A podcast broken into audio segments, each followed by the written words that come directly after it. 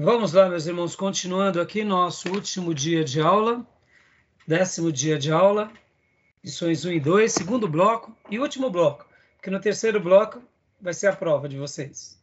Então a gente não vai precisar gravar. Né? E continuando aqui o assunto, eu disse há pouco, eu ia explicar um pouco o motivo pelo qual os protestantes não faziam, num primeiro momento, missões Entenda, irmão, não é que eles não faziam. Eles evangelizavam. Era comum a evangelização entre os nossos irmãos logo depois da reforma. Podem ver que eles vão ganhando povos, vão ganhando cidades, vão ganhando grupos e vão crescendo. Então, não é que eles não evangelizavam,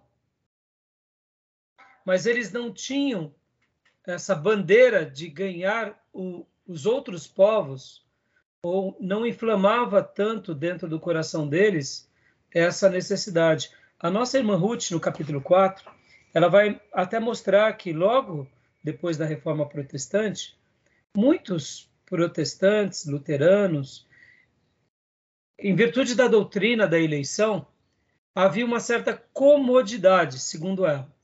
Mas Calvino, de contrapartida, já não era assim mesmo ele também acreditando das doutrinas da eleição predestinação, Calvino, ele tinha um ímpeto mais missionário, mais voltado à proclamação entre os reformados.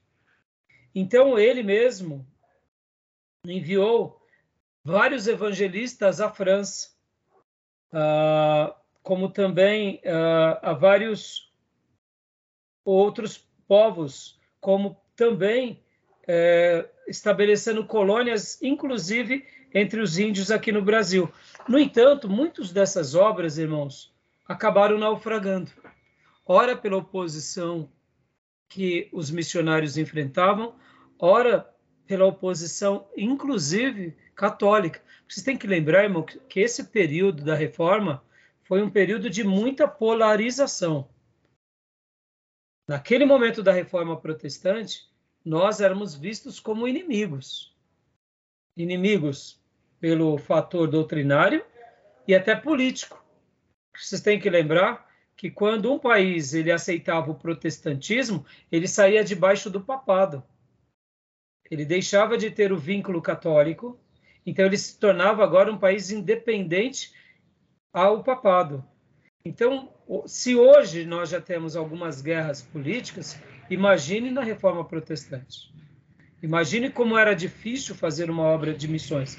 Então, na, no capítulo de número 3, ah, ou melhor, no capítulo de número 4, ela vai comentar que houve sim avanços, houve esforços missionários, mas acabavam não tendo muito, muito sucesso. E que foi no século VIII que começou então a, a ter um pouco mais de êxito, e inclusive ela registra aqui, eu vou ler para vocês, eu não consegui compartilhar aqui com vocês, mas vou estar lendo.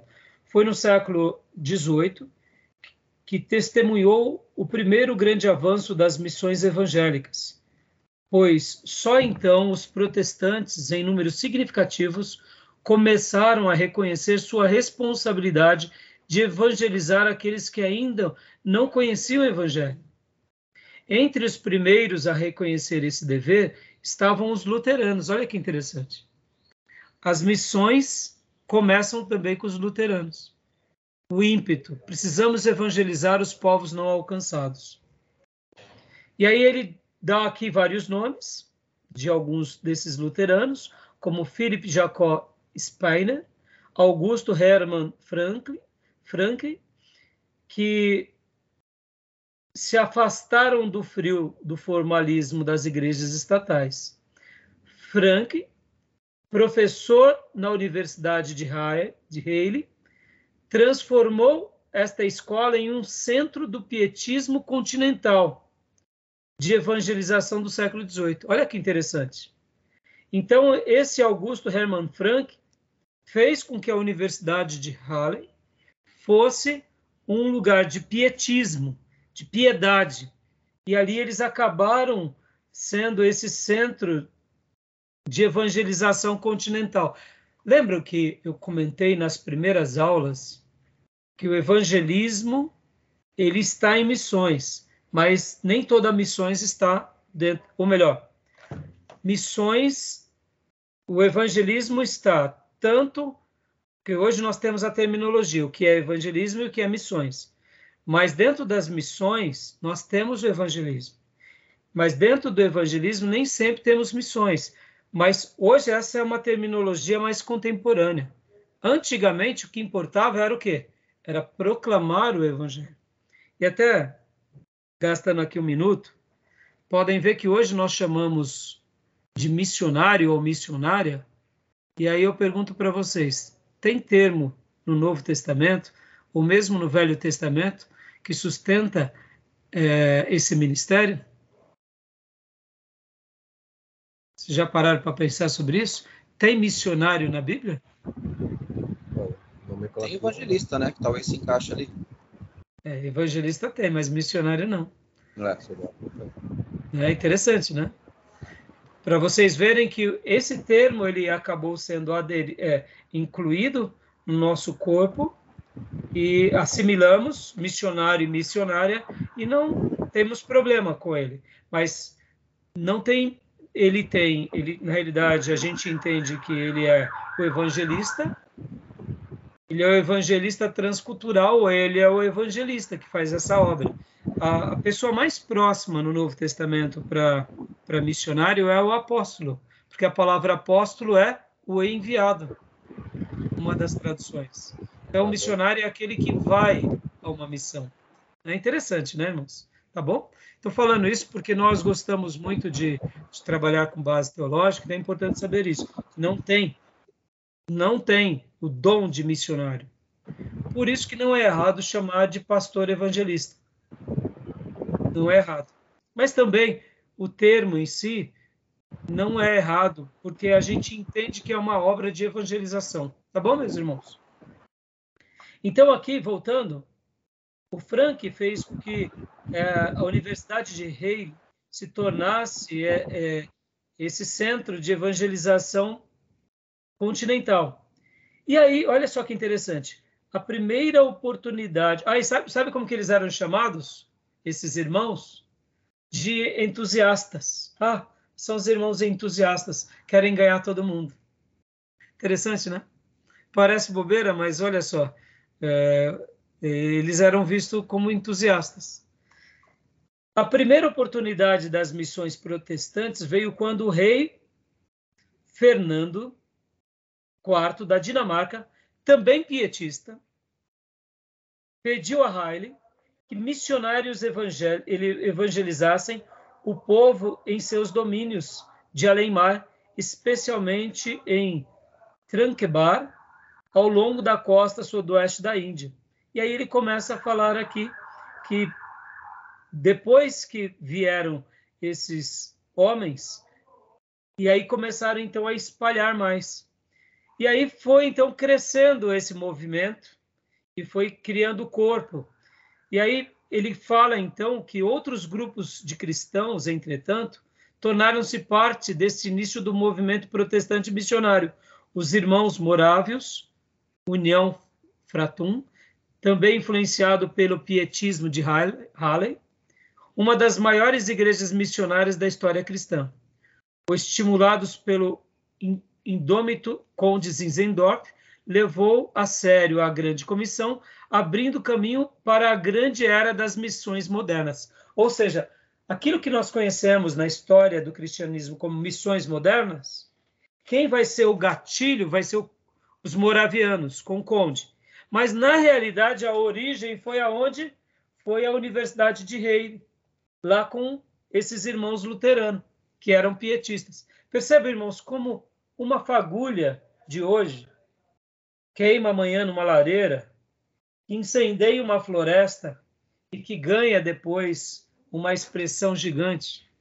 Mas como é lindo ver isso, né? Porque as missões modernas vão ser o palco aonde vão criar força depois dos moravianos. Mas na realidade, o berço dos moravianos eram os pietistas, que a gente pode aqui resumir de uma forma bem parecida, os pietistas, eles são praticamente irmãos dos puritanos. Tanto os puritanos quanto os pietistas, nós vamos trabalhar na, na matéria de História dos Avivamentos, aí lá nós vamos falar sobre vários grupos protestantes que fizeram uma, uma obra muito importante de evangelização e de doutrina bíblica no seu, na, na, na, sua geração e no seu povo, e entre eles tinham aquilo que chamamos de puritanos e tinham também os pietistas. Então é interessante, né? E aqui, olha só que interessante. Ah, abrindo o caminho para as missões modernas durante o século XVIII. Apenas os morávios fundaram os pontos missionários nas Ilhas Virgens. Olha só o que os missionários fizeram. 1732 foi para as Ilhas Virgens, na Groenlândia, 1733, América do Norte, 1734, Lapônia e América do Sul, 1735, África do Sul, 1736, Labrador, 1771. Seu objetivo supremo era espalhar o evangelho até os confins da terra, uma paixão claramente evidenciada na proporção dos seus missionários em relação aos leigos. A razão era para cada um alcançar 60. Coisa linda, né, irmãos? Percebam que tudo começa com um grupo de luterano, eles veem uma necessidade, vai criando força, vem para uma academia teológica, que vira um centro de piedade.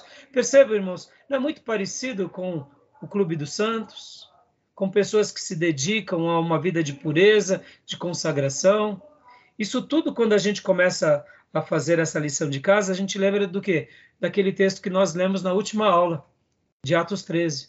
Enquanto a igreja estava reunida, orando e jejuando, o Espírito Santo disse: Separai-me a Barnabé e a Paulo para a obra que vos tenho chamado. E aí, impondo as mãos e orando e jejuando, os enviaram. Percebam que toda essa obra de Deus sempre está ligada a essa piedade, a essa devoção, a esse abandono do mundo, a essa, essa esse retorno para Deus, a uma insatisfação da religião, é, é, a religião uh, estatal, a religião que já está incrustada na sociedade, a religião nominal, há uma inquietação, há um desejo de fazer com que o evangelho aconteça, e aí os moravianos nascem.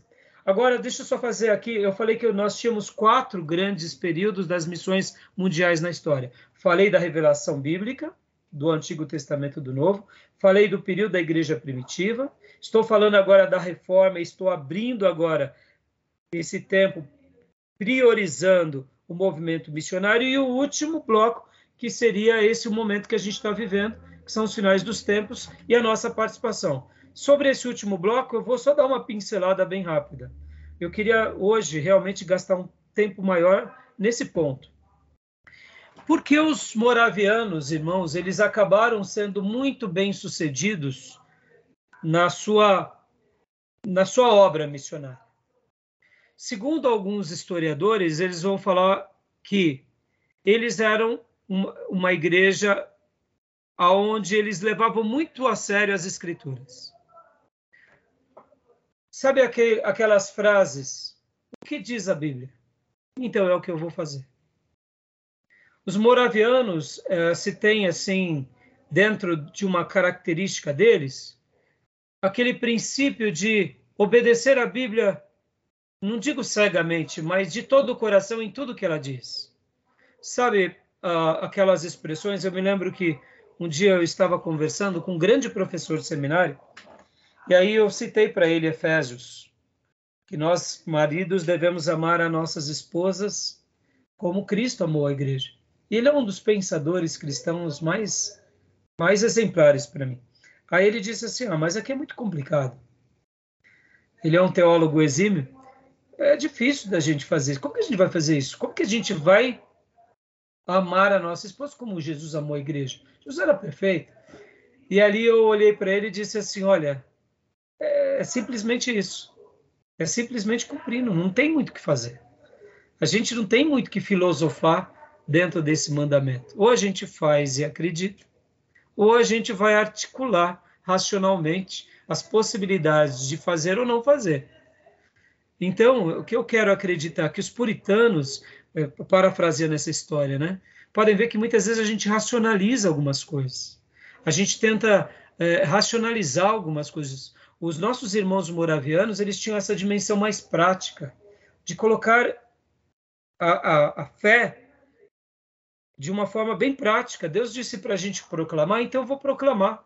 E, e, é claro que dentro disso, dizem alguns historiadores, que a igreja moraviana, eles começaram, eles foram despertados para a obra missionária, e logo depois que eles foram despertados, eles começaram a orar.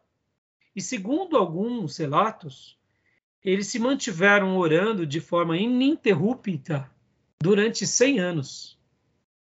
Dizem alguns historiadores que durante 100 anos eles se mantiveram firmes no propósito, não só de enviar missionários, mas de se manter orando por cada um que tinha ido. Então imaginem, irmãos, a convicção desse povo, a maneira em que eles viviam. E dentro dessas histórias, né, eu sei que, irmãos, muitas coisas, né, é, a gente aprende de citações, de fontes, né, é, e conta uma história que é muito emblemática, ainda dos dias em que o conde fazia seminário. Uh, e a história é mais ou menos assim. O conde ele era de uma família nobre. A nossa querida irmã Ruth vai mostrar aqui na página 116 a história dele, né? Inclusive ela começa dizendo assim, e já já eu conto a história para vocês enquanto ele era seminarista. Só vou ler o primeiro parágrafo. Um dos maiores estadistas missionários de todos os tempos é o indivíduo que fez o máximo para avançar a causa das missões protestantes durante o curso do século XVIII foi o nobre alemão, o conde Nicolau Ludwig von Zinzendorf. Ele introduziu, ele introduziu a evangelização ecumênica, fundou a Igreja Morávia e compôs inúmeros hinos, mas, acima de tudo, inaugurou um movimento missionário mundial que preparou caminho para William Carey, e o grande século, das missões que se seguiria. Todavia, em muitos aspectos, ele não tinha as habilidades de um líder, e o poderoso movimento ao qual devotou sua vida quase entrou em colapso por mais de uma vez em virtude do planejamento ineficiente e das tomadas de decisões equivocadas. E aqui ela vai dar uma síntese muito interessante do ano em que ele nasce. Ele nasce em 1700, e aí vai fazer uma breve, um breve comentário dele e da sua esposa, e é por isso que eu queria ter lido aqui com vocês, mas para não ficar um monólogo, só vou dar uma síntese aqui. Então, contam que enquanto ainda o conde estava no seminário, certa ocasião, chegaram vários alunos no dormitório dele e falaram assim: Conde, Conde, um milagre aconteceu no pátio. No pátio, não, uh, lá no campo aberto onde as vacas estão. E o conde estava uh, tinha acabado de acordar, então o que, que aconteceu? Vieram vários seminaristas e começaram a contar para ele que o milagre estava acontecendo lá no meio do gado. E enquanto eles corriam até o lugar em que estava o gado, o conde uh, ali foi perguntando o que, que aconteceu. Venha, conde, você vai ver, você vai ver. E aí chegaram no lugar onde tinha várias vacas e eles, eles disseram assim: uma das vacas está voando. E aí começavam a apontar por uns arbustos. E, e, e aí o outro falava: lá, ela começou a voar de novo. Ela deu rasante. E aí começaram, é, era um grupo de seminaristas. E o conde, onde está? Passou, você não viu? Ela foi para longe, subiu atrás do monte e de repente ela voltou para cá e a vaca estava voando. De repente, depois de alguns minutos, um dos seminaristas não aguentou e começou a pôr a mão na barriga, sorrindo, e começou a rir. Aí o outro começou a rir, o outro começou a rir. E aí o conde olhou para todos eles e falaram assim: vocês me enganaram. Aí um daqueles que tinha ido até o conde é, chamá-lo lá no seu dormitório disse assim: Ô oh, conde, pelo amor de Deus, você acreditou que a vaca tinha voado? E aí o conde disse essa célebre frase: Eu acreditei, porque eu acredito que é muito mais fácil uma vaca voar do que um crente mentir. E, então, aí essa é uma história que dizem que aconteceu, né? É um gesto de ingenuidade do conde, mas é, nesse gesto ingênuo demonstra uma grande verdade, né? É muito mais fácil uma vaca voar do que um crente ou um punhado de crentes seminaristas mentirem. Então, daí dá para a gente ver o grau de piedade e, e, de, e de, de, sinceridade que ele via nas pessoas, principalmente naquelas que eram servos de Deus.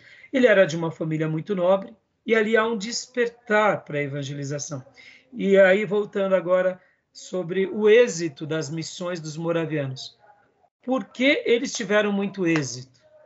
Enquanto os outros grupos de missionários precisavam ser missionários ordenados, sustentados por uma igreja, os missionários moravianos, eles tinham como lema a autossustentação.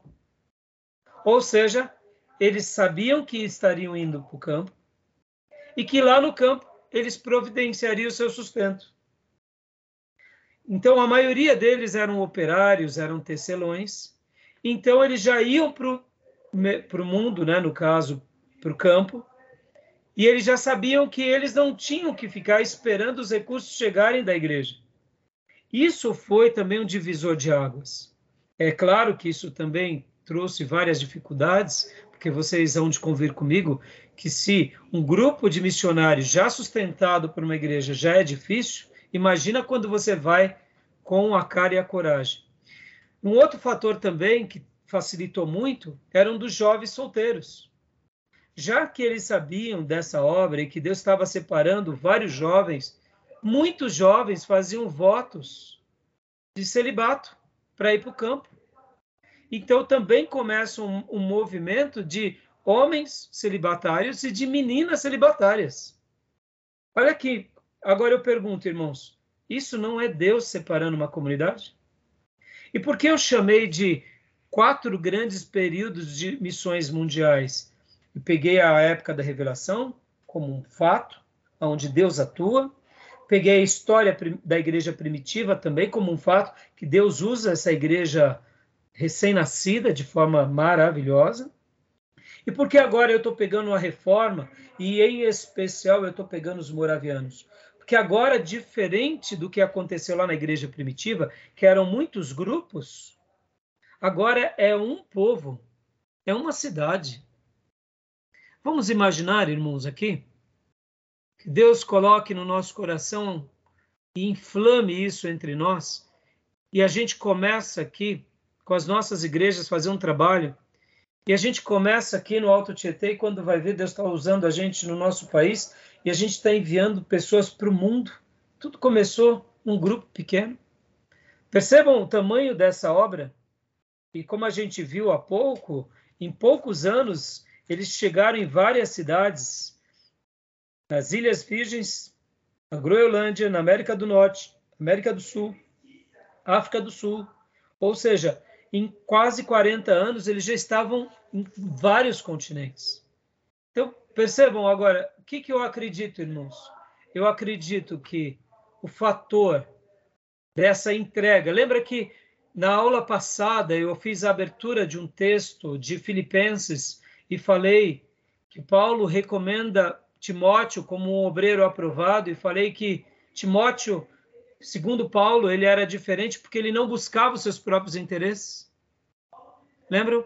O que, que a gente vê nos moravianos desde o conde? Porque o conde era de uma família nobre, ele tinha uma igreja ali que estava protegida debaixo do seu cuidado, mas ele se dedica a essa igreja, ele se dedica a esse colegiado, ele se dedica a ajudar a preparar essas pessoas, ou seja, se dedica a continuar intercedendo, ou seja, dá para ver que na história ele também não buscava os seus próprios interesses.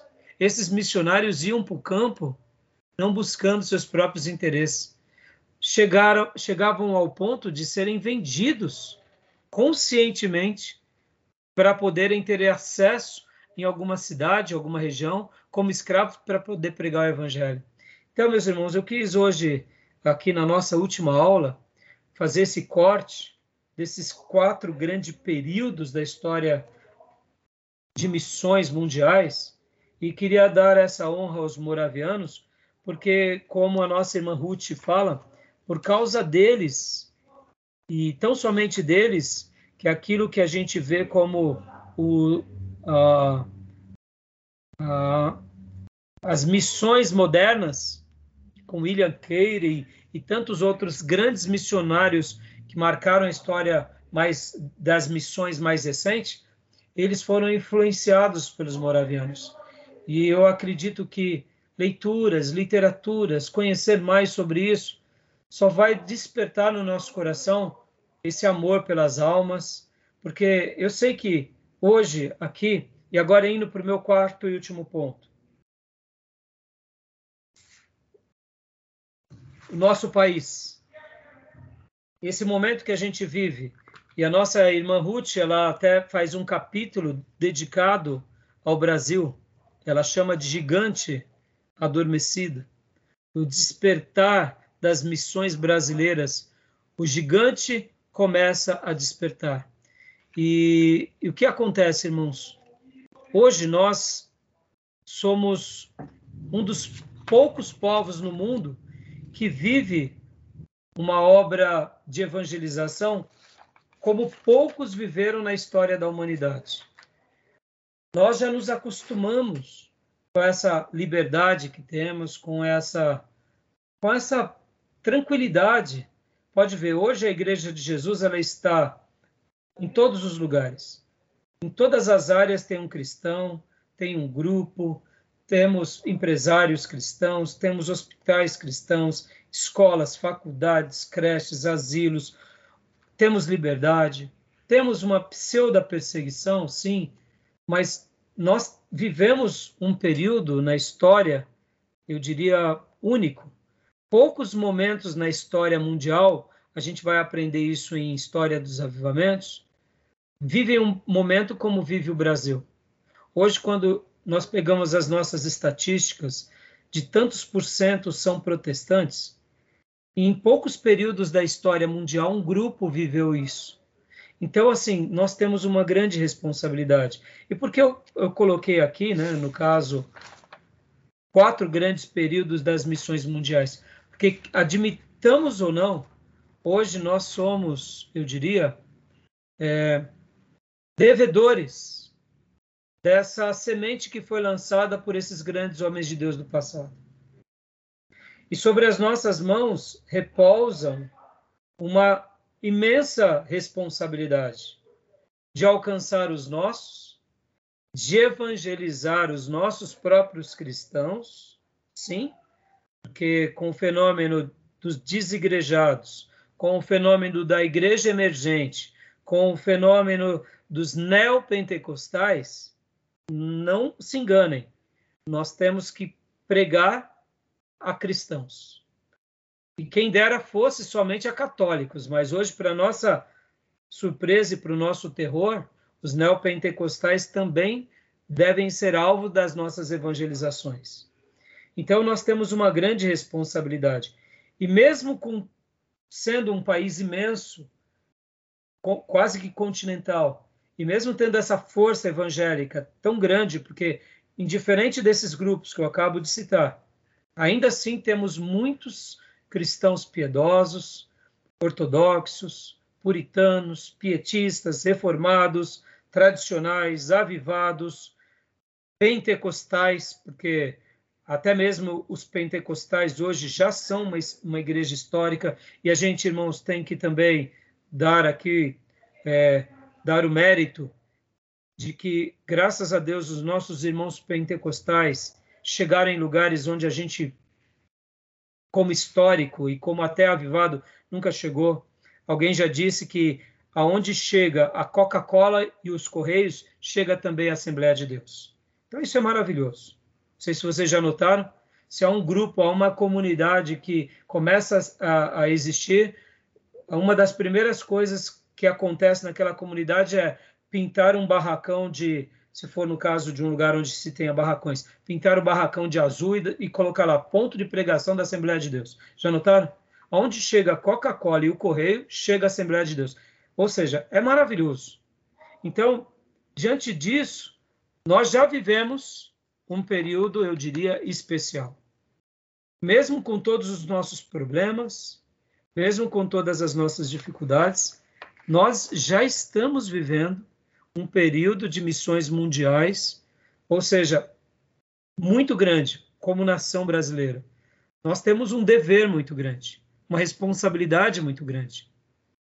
Então, eu fiz esses cortes aqui com vocês, porque no livro da nossa irmã é, é, Ruth, ela vai fazer um capítulo falando sobre esse gigante. E aqui ela vai contar as histórias dos primeiros missionários que chegam, uh, as convenções que vêm, as obras que são feitas, as igrejas que são estabelecidas, as primeiras igrejas, as primeiras convenções.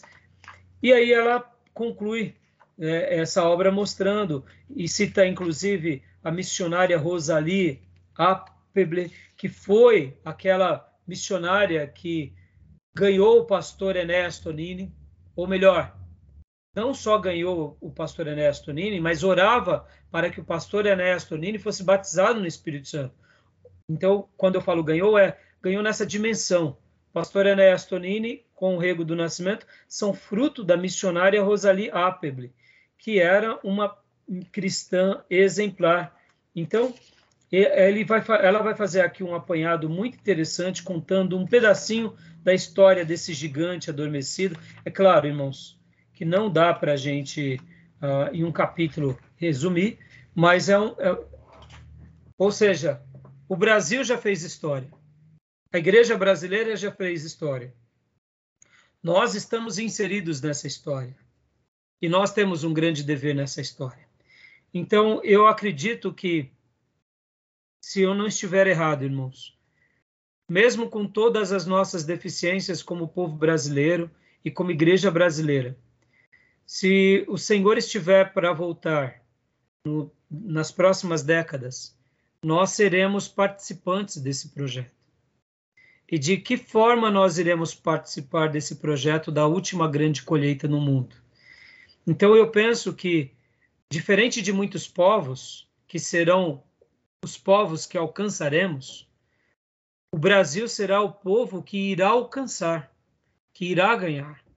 Porque quando você pega apenas aqui na América Latina, estatisticamente, a quantidade de cristãos e protestantes em cada nação da América do Sul, Irmãos, é muito pequena.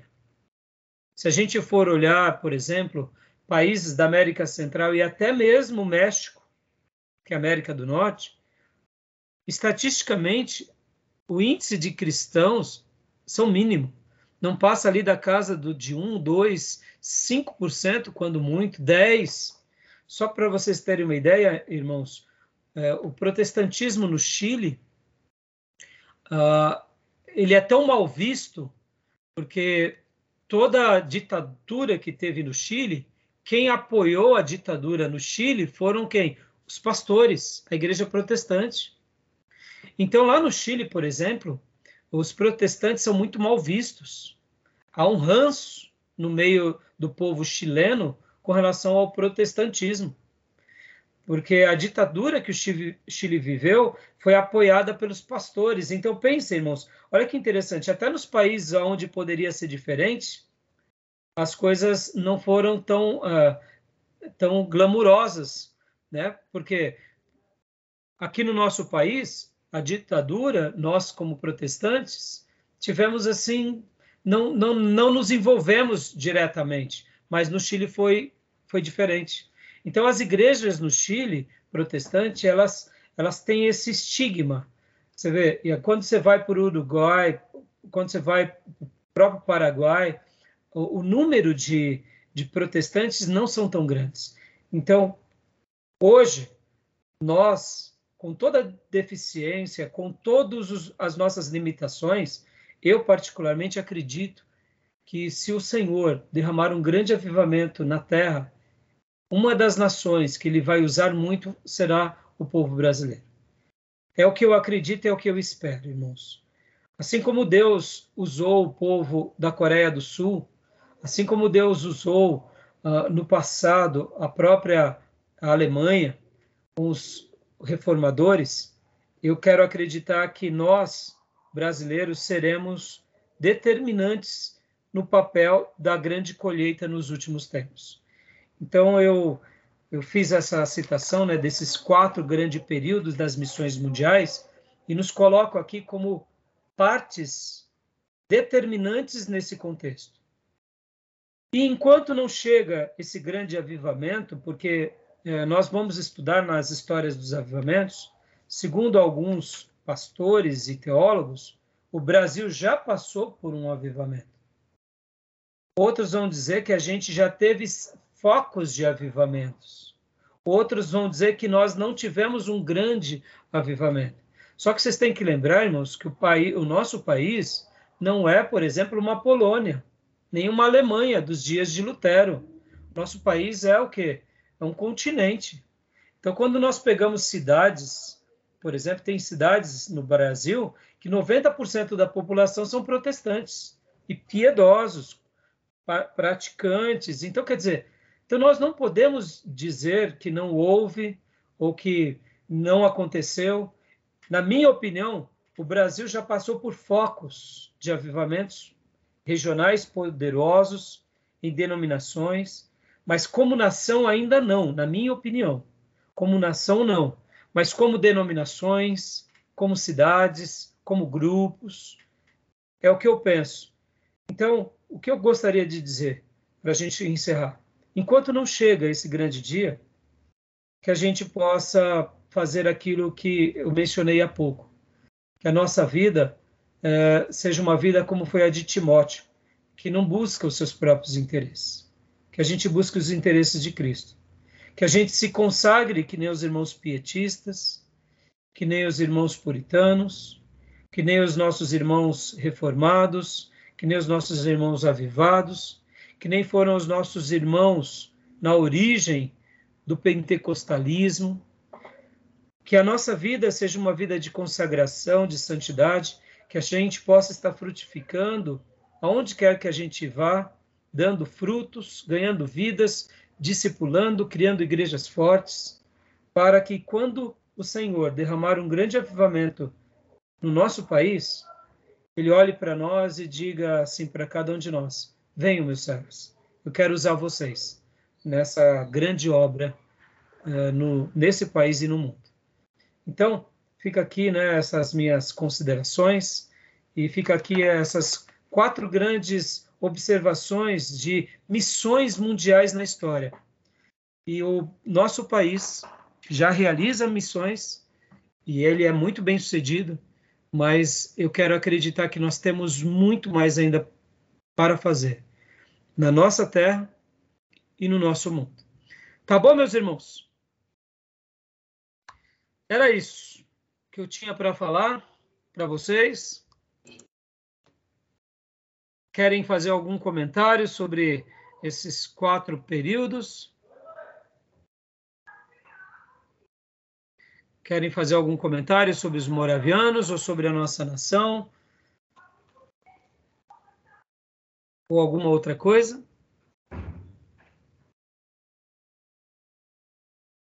Não? O Júnior está falando, é que não está sem som. Ah, tá, tá sem som, Júnior.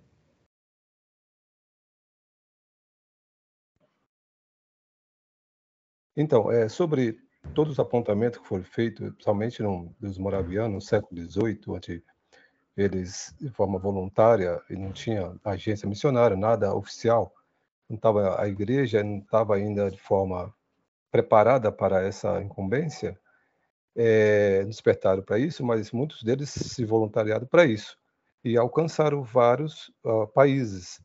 É, agora a questão é, é, qual foi? Eles influenciaram, mas qual foi o legado? Alguém manteve? Deu continuidade? O que a gente vê é desolador. Eu estou acompanhando missões. Eu estudei, ontem eu estava vendo sobre Romênia, a capital de Bucareste tem 1% sul. A, Romênia, a, capital fica no sul da Romênia. e o missionário falando, a região norte, onde, com a fronteira com a Ucrânia, onde tem maior número de cristãos evangélicos. Então eu te pergunto, ele falou que para formar uma igreja com 25 membros, 10, demora 15 anos na Romênia. A questão é, o Brasil houve sim um grande, não digo, não sei se é avivamento, eu acho que é muito utopia a gente pensar que vai haver uma, um avivamento no país. Quando o avivamento aconteceu em Atos Apóstolos, foi ali, foi local. Não foi todo Jerusalém. Então, eu acho que, ao meu ver, né, em todo o país, não. O Brasil está vivendo, graças a Deus, nós temos o ruim e o bom, tem grandes igrejas cheias aqui. Claro, tem desigrejados, passa por essa fase, etc, etc.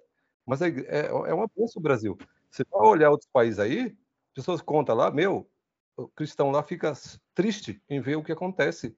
Veja, a Alemanha. A Alemanha foi o grande com Lutero. A Inglaterra. Vejam só. Esses países dão dó agora ver o que acontece lá. Não tem evangelho. Não tem nada. Então, deixa eu fazer aqui alguns a cortes. A questão do Júnior. país aqui da América Latina tem um catolicismo. A gente fala assim, ah, não é só a, a questão do, do, do, do Chile com, com a ditadura de Pinochet é um país católico, vem de lá atrás. Fora o catolicismo, Sim. tem as religiões indígenas. O México é um país muito católico, sabe? De há muito tempo. Você entendeu? Então, vamos por parte. Sobre a questão de missões, quando no Novo Testamento você falamos do avivamento local, nós vamos estudar, Júnior, na matéria História dos Avivamentos. Vai ser uma delícia, porque nós vamos ver que muitos lugares foi assim local, mas as, os alcances foram quase que nacionais.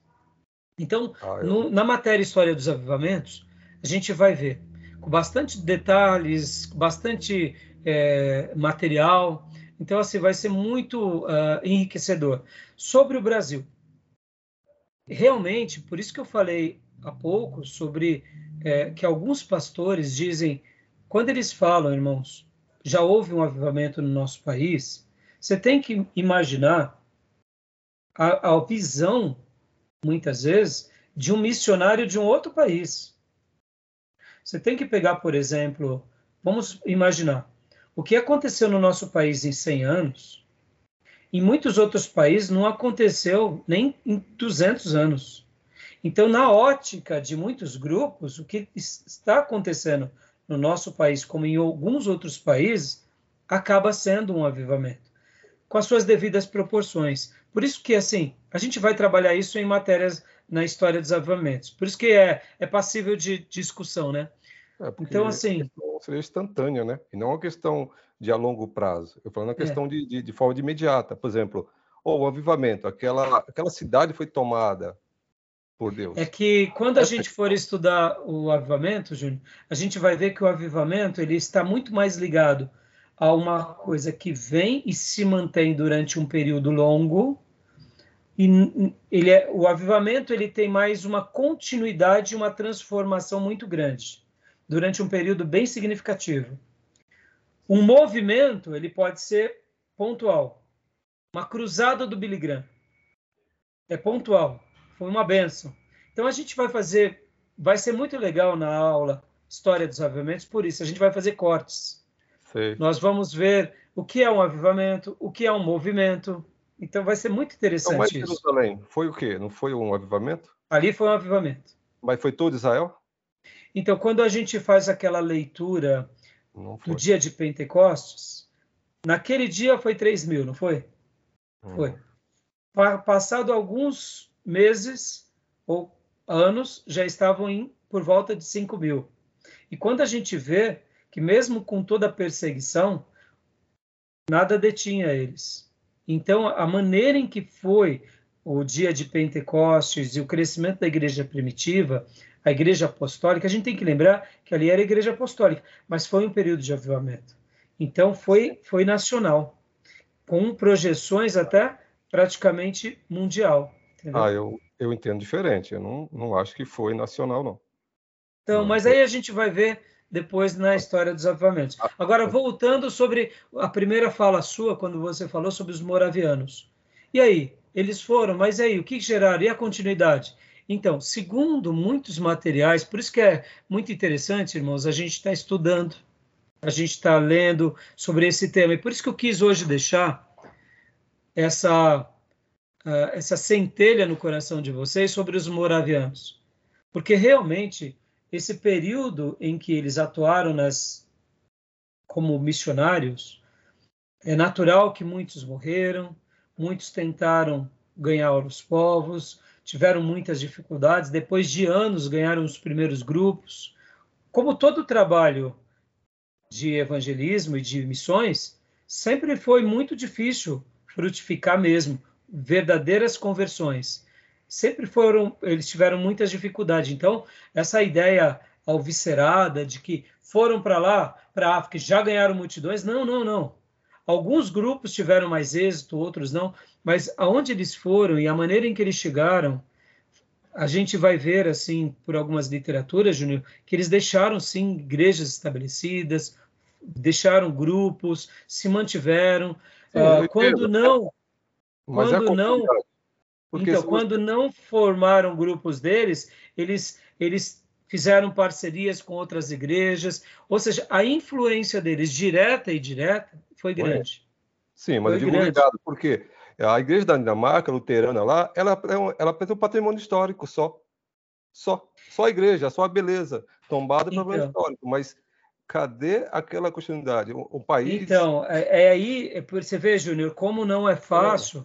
Por isso que, assim, quando a gente faz essas críticas, lembro que numa das nossas primeiras aulas aqui, quando nós falamos inclusive sobre a igreja de Éfeso na Turquia, eu falei assim, irmãos, Hoje lá na Turquia só tem muçulmano. O que é, tem de cristão? É muito fácil a gente olhar para trás e fazer um julgamento da onde eles erraram. Uma coisa é fato. Nós entendemos que eles erraram. Como que foi o erro? De que forma foi o erro? Foi o erro em que momento? Foi o erro daquela igreja que virou política? Daqueles irmãos que viraram nominais? Da maneira em que eles passaram o bastão para a próxima geração? Aonde foi a quebra? Então, Júnior, você vê como que quando a gente fala sobre o reino de Deus, nós estamos aqui segurando uma tocha e nós temos, por isso que eu acabei de falar sobre o Brasil, indiferente do contexto em que nós estamos vivendo, nós temos uma grande responsabilidade como cristãos, protestantes, ortodoxos, reformados, puritanos, pietistas, seja como você quiser chamar, bíblicos. A gente tem uma grande responsabilidade com a nossa geração, com a nossa igreja e passar esse bastão para as próximas gerações. Porque olha só, a Ruth faz aqui um comentário que se esse princípio do Conde Zinzendorf e esse princípio desses missionários fossem perpetuados como como um legado muitos empresários continuariam sendo missionários aonde eles vão montar suas empresas. Então, o, o, que a Ruth até comenta é que essa ideia, que no primeiro momento foi até desbravadora, não é que a igreja da, da Morávia não mantinha como uma agência missionária, não, mas eles tinham dentro dele essa clareza. Eu estarei indo, estarei me autossustentando. Para mim, eu vejo isso como um milagre você, vamos ser honestos, hoje muitas vezes, qual que é o grande trabalho de um pastor na igreja local? Levantar bons obreiros, obreiros que não tenham é, interesse nas suas coisas, ou seja, que seja que nem Timóteo, que não busque seus próprios interesses. A maioria dos obreiros são tudo interesseiros e vaidosos. Eles estão na frente, fazem a obra. Se não estão na frente, não fazem a obra. Se eles são liderança, eles dizimam. Se não são liderança, dizimam. Aí, aí depois querem colocar na igreja um desafio missionário e de, evangeliz, de evangelismo. Mas nem dizimar esses obreiros dizima. Se envia um candidato para o campo, abandona o candidato. Ou seja, olha que contexto de igreja frouxa a gente vive. Agora, são todos os crentes assim? Claro que não. Tem muitos crentes piedosos, responsáveis, maduros. Mas perceba, Júnior, falando um pouco sobre os moravianos, a contribuição deles no passado foi imensa.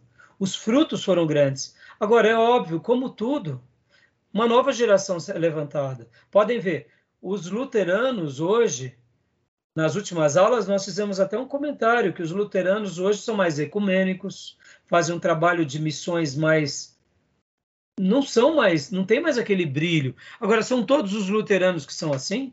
Ou será que tem luteranos que inflamam o amor pelas almas? A gente não pode generalizar, né? Mas assim, perceba que o porquê eu quis terminar com o Brasil e falar um pouco sobre o nosso dever.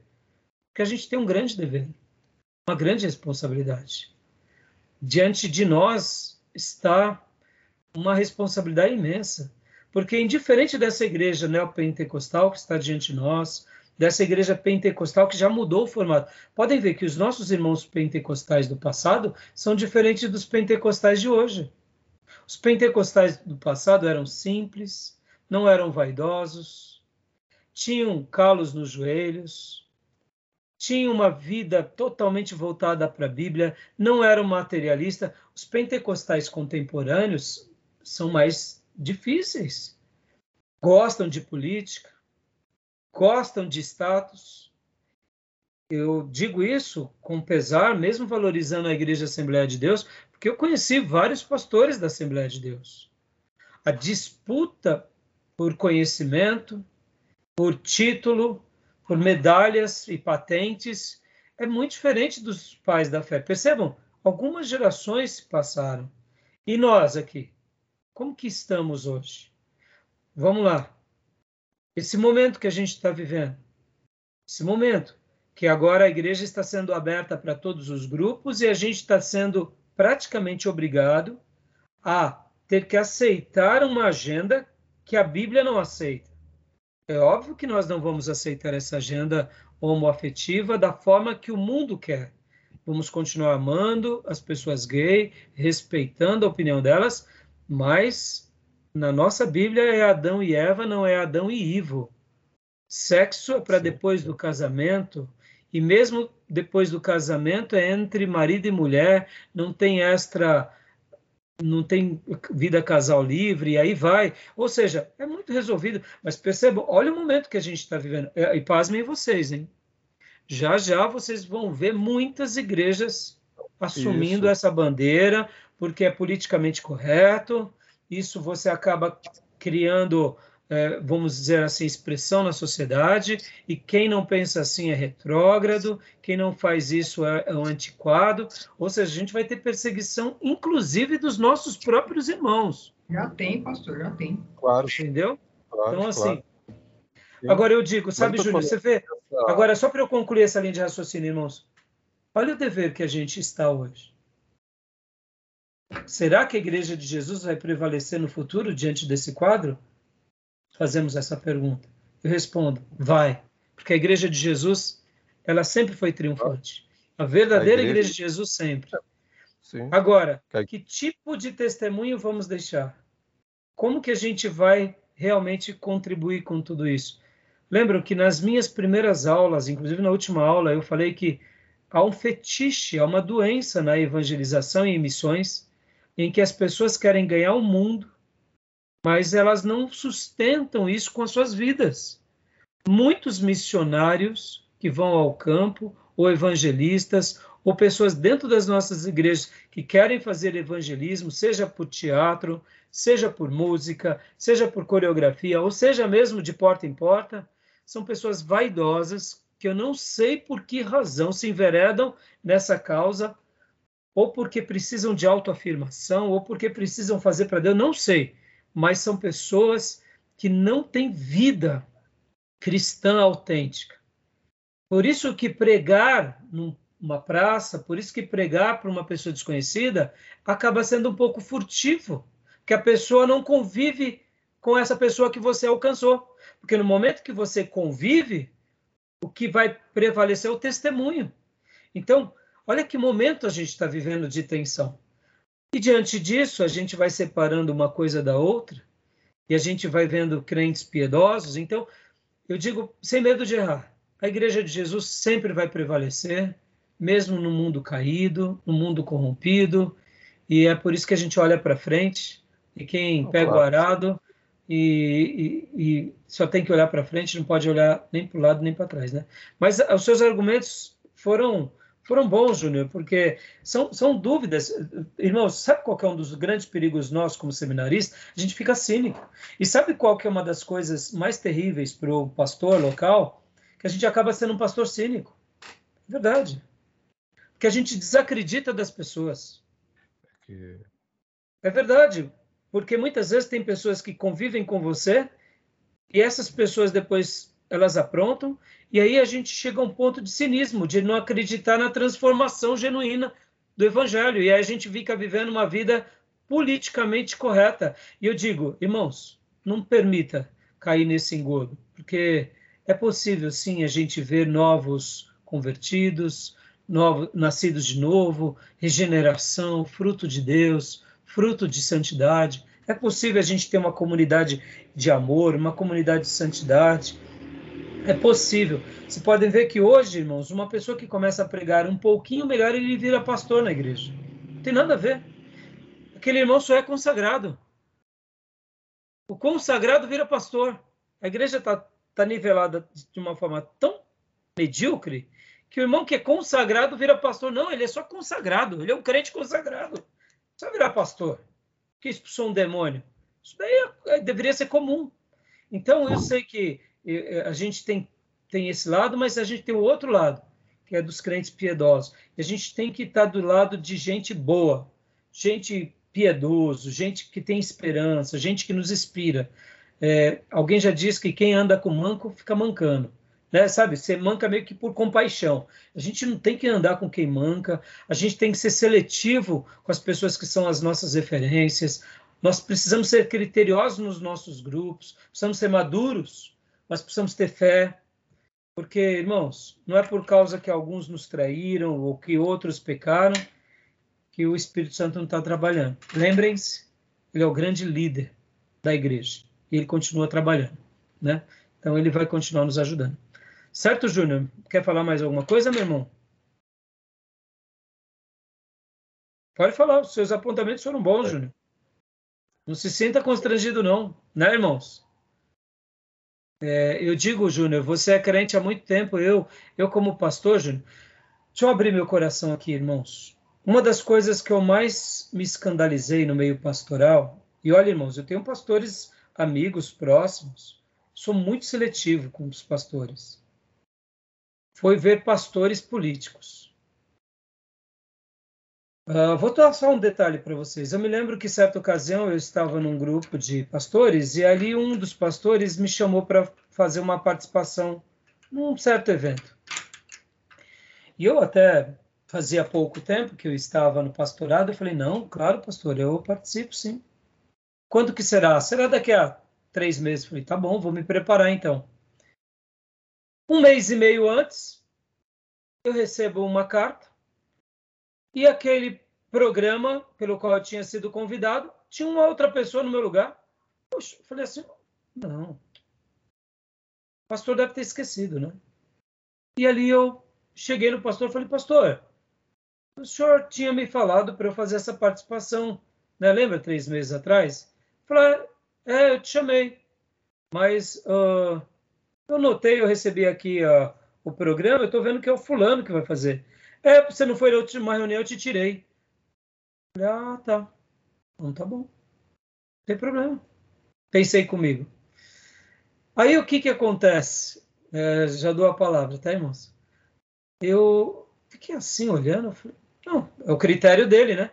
Mas eu acredito que entre o critério dele e as palavras de Jesus, eu fico com as palavras de Jesus. Seja o vosso dizer, sim, sim, ou não, não. Não questionei, não me aborreci. E aí eu comecei a notar que esse pastor, ele gostava do que eu fazia, ele gostava da minha tarefa e ele me via como uma matéria-prima boa, um trabalhador bom. Mas quando eu não respondi à altura, porque naqueles dias ainda estava na bolsa, então alguns momentos da minha agenda não conseguia atender em virtude do meu trabalho.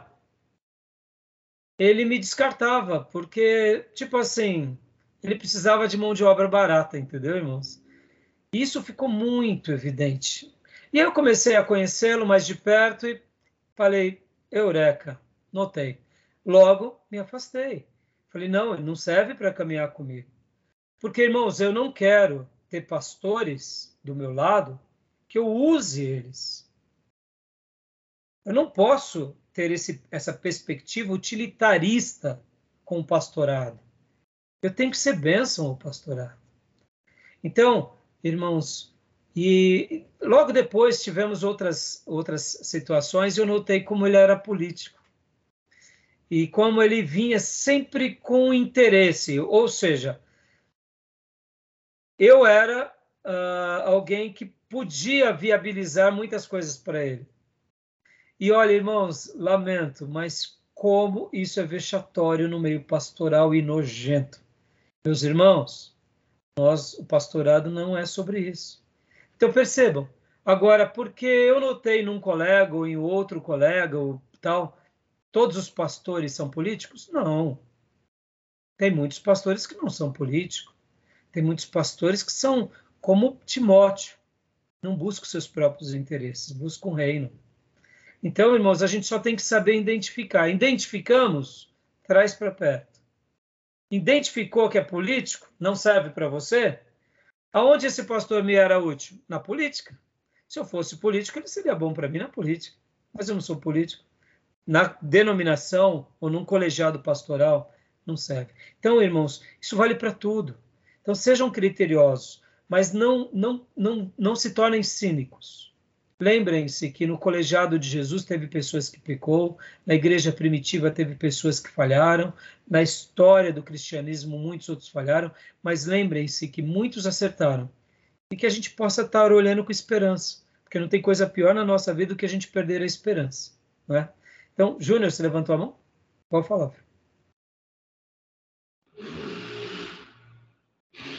Não, acho que foi um acidente aqui, mas ah, queria tá. dizer que que é, teve a contribuição daqueles irmãos lá, mas assim, não teve continuidade. O legado que eu falo é a continuidade que nós que nós temos hoje na Europa é, é sombrio que a Europa passa. Agora, a própria Inglaterra, que foi o berço de, de teólogo, de evangelizar, mandar a América, a própria Estados Unidos, foi evangelizado, né, os própria Nova Inglaterra, muitos, né? O próprio Titanic, quando ia para os Estados Unidos, era muito cristão ali. O próprio navio. O Mayflower, quando foi também para Nova Inglaterra, Estados Unidos, também era muito. Os Estados Unidos foi teve uma contribuição muito grande do, do, dos ingleses para ser alcançado e o evangelho chegar ali. Entendeu?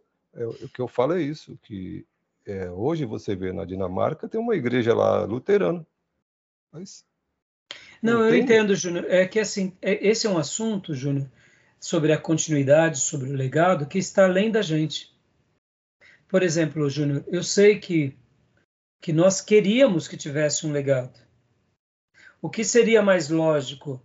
O legado moraviano ainda se perpetuar nesses lugares. Mas olha o Brasil. Por que o Brasil se tornou o que se tornou?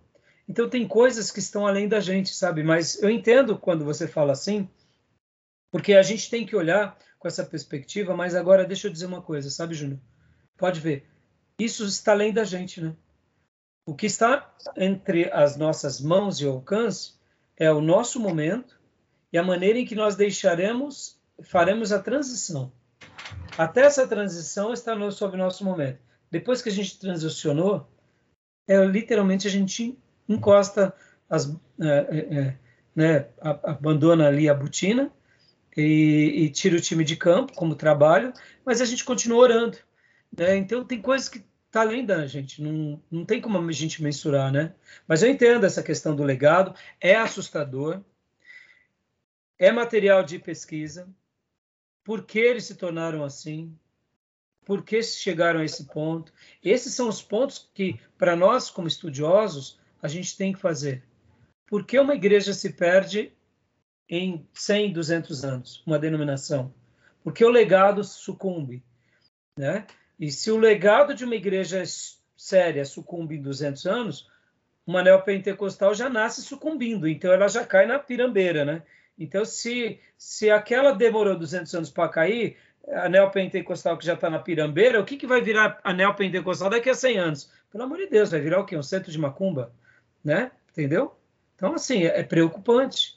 Mas é, são matérias de estudos para a gente poder fazer pensar, para a gente poder refletir, né? Tá bom?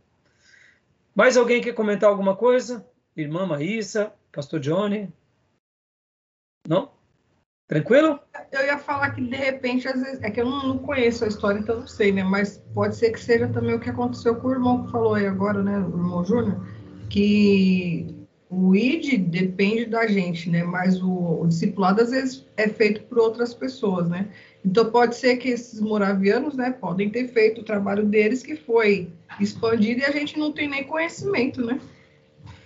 Uma das coisas, Maísa e Júnior, assim, só para não ficarem assim muito, muito é, é, até atônito, né? É, uma das coisas é, é a acomodação da religião. Uhum. É aquela religião nominal.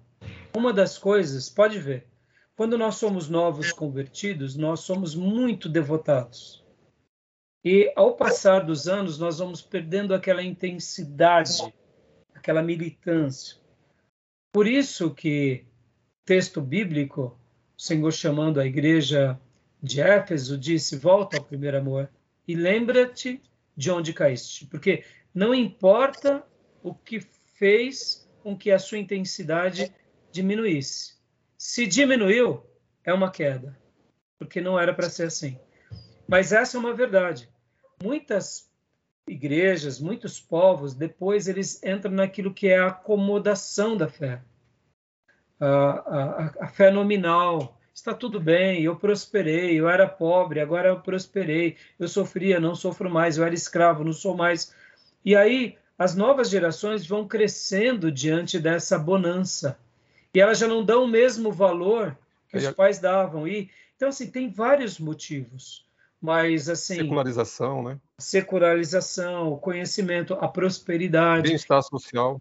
Bem-estar, exatamente. Bem então, assim, ou mesmo, muitas vezes, o prazer mesmo, a questão da cultura a cultura é que... egoísta, ela é pervertida e o povo começa e, também... e, e, eu me lembro de um pastor que dizia assim que muitos irmãos das nossas igrejas só estão esperando nós pastores autenticarmos um tipo de pecado para eles fazerem. E é assim. A revolução industrial também teve essa essa transformação. Sim. O apego, do, a mudança que teve na, na sociedade, é. da Europa. É, as guerras também, Primeira e Segunda Guerra Mundial. Eu te pergunto, um fenômeno interessante, a Coreia do Sul. Fala do Brasil, mas a Coreia do Sul também. É uma parcela muito grande de, de, de, de, de cristão, de evangélico Sim. na Coreia do Sul. Pode ver que o que acontece aqui no Brasil é algo que aconteceu lá numa projeção bem significativa. A maior igreja da Coreia do Sul era os presbiterianos, não era nem a igreja do Davi Yongshu. É, é. A maior igreja é. local era aquela do pastor Po Yang-shu, que depois mudou o nome para Davi Yang-shu. Era igreja local. Mas como denominação, os maiores missionários lá na Coreia do Sul são os presbiterianos, irmão. Não, a igreja presbiteriana lá na Coreia é muito militante. Então você vê, é um fenômeno também é muito muito atípico. Só para vocês terem uma ideia, irmãos, dentro desse contexto de missões, a Coreia do Sul, eles, eles têm um grupo, pelo menos é o que eu ouvi falar, de missionários que eles chamam de missionários suicidas, que eles enviam esses missionários para países muçulmanos e eles já sabem que esses casais, esses missionários, é com a passagem só de ida e sem ter a volta, porque depois de um período eles não voltam mais. Ou seja, olha aí onde chega o grau de amor e desprendimento desse povo. Então, meus irmãos, que Deus tenha misericórdia de nós Okay. E que o Senhor possa nos ajudar, tá bom? Mais algum comentário, meus irmãos? Mais algum comentário, minhas irmãs? Não? Joia.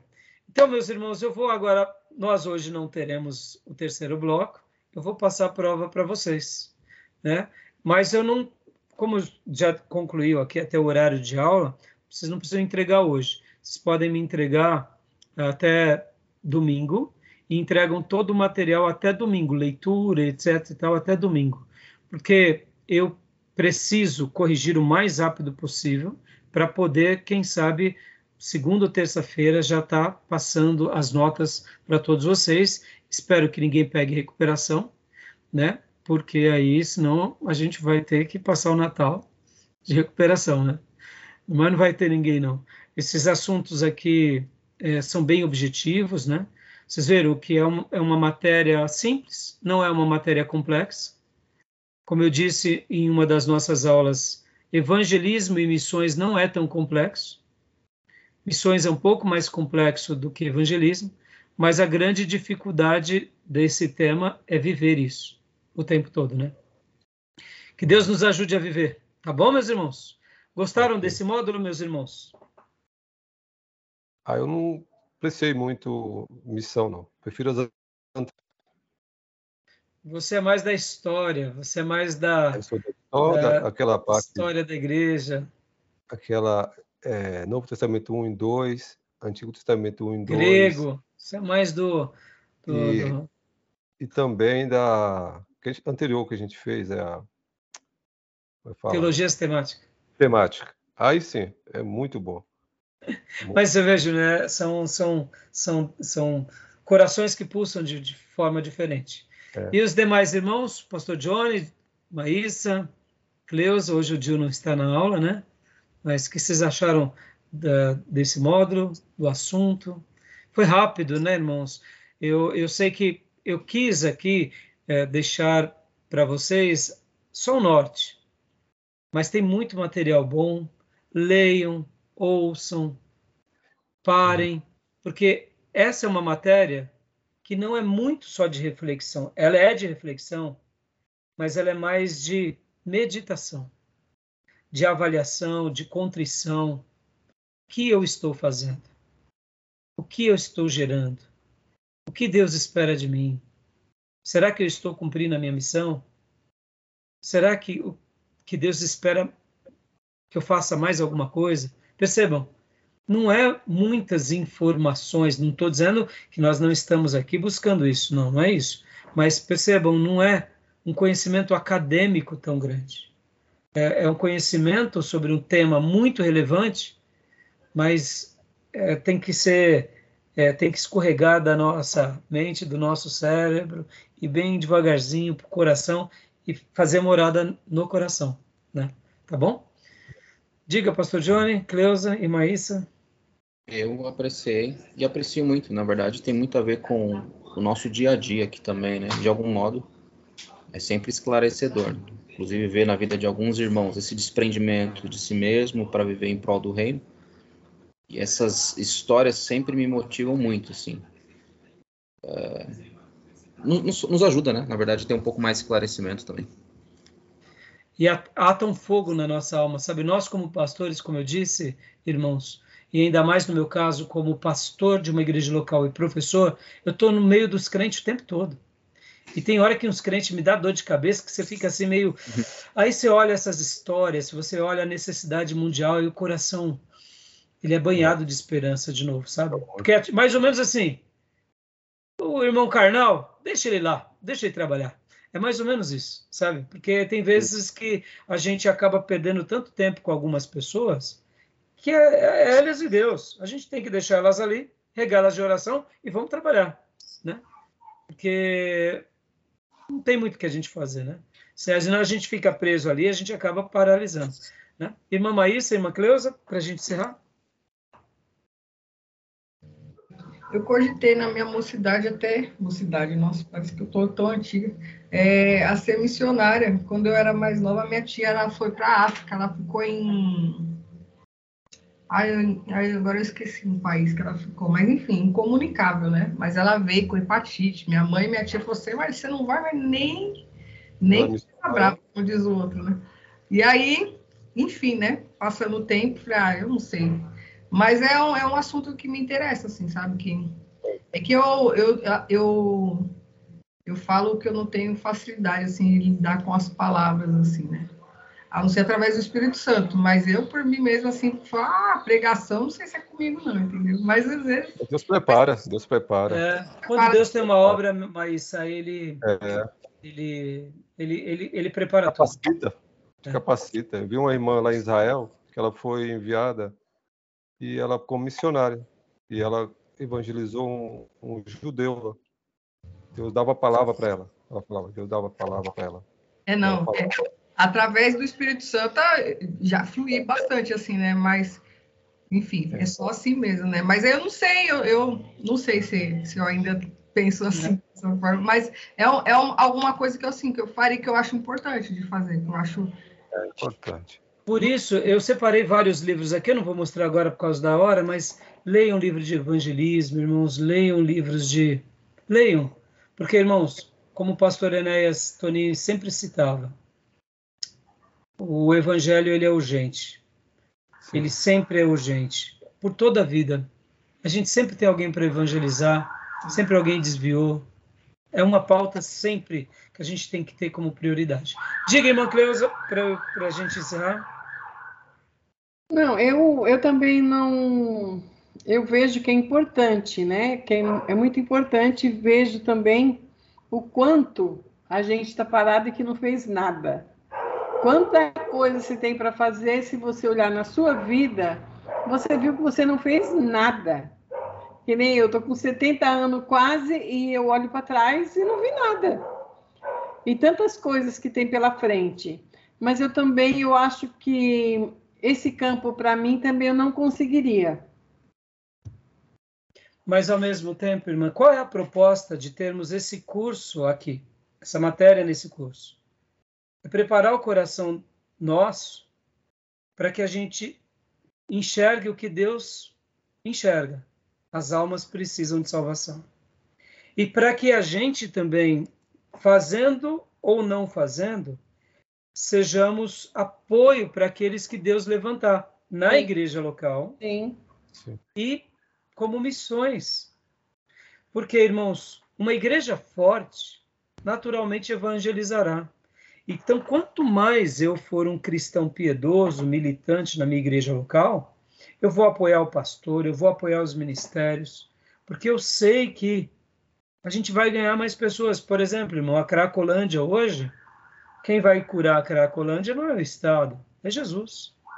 Quem vai, quem vai curar o narcotráfico no nosso país, as facções criminosas, as as, as, as milícias, quem vai curar e salvar os nossos políticos corruptos, os empresários corruptos, é o Evangelho.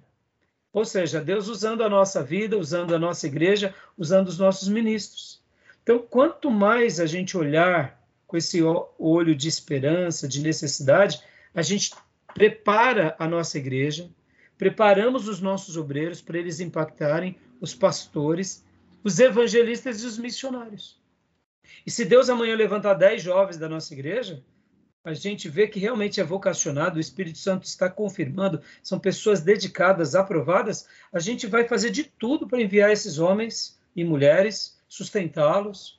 Então, a proposta dessa grade é isso, é atear esse fogo santo, que nunca parou, mesmo no mundo caído, que é o Egito e uma Babilônia. Porque senão a gente fica no nosso cafofo, no nosso gueto evangeliquez, esquece do vizinho, do parente. E a gente fica só no nosso mundinho, nas nossas comunhões. E na realidade, Deus tem muito mais para nós, né? Porque é. é frutificando que a gente vai ver Espírito Santo realmente sendo glorificado na nossa vida. Que Deus nos ajude a frutificar. Amém? Amém só para concluir, é, não é que eu desprestigie a matéria, que eu gosto mais das outras. Sim, eu, sim. Eu, tenho, eu acho de suma importância. Sim, eu, inclusive, é, apoio, né? E teve um tempo que orar, um tempo quando a, era nos tempos da, do comunismo, comunismo, né? Socialismo, eu orei muito tempo pela Albânia. Então. E a Albânia hoje tem tem evangelho lá, graças a Deus, tanto trabalho. Você vê? E sabe, Júnior, se prepara, porque é desses camaradas que não liga muito que Deus separa. Eu orei muito para a Albânia, você não só acredita. Você né, acredita? pastor? Eu ah, fui para onde? Igual a Maísa falou, eu fui para o Vale da Benção. Então. Eu É. fui no Vale da Benção. Você sabe onde era o Vale da Pastor, Benção, né? pastor Jonas.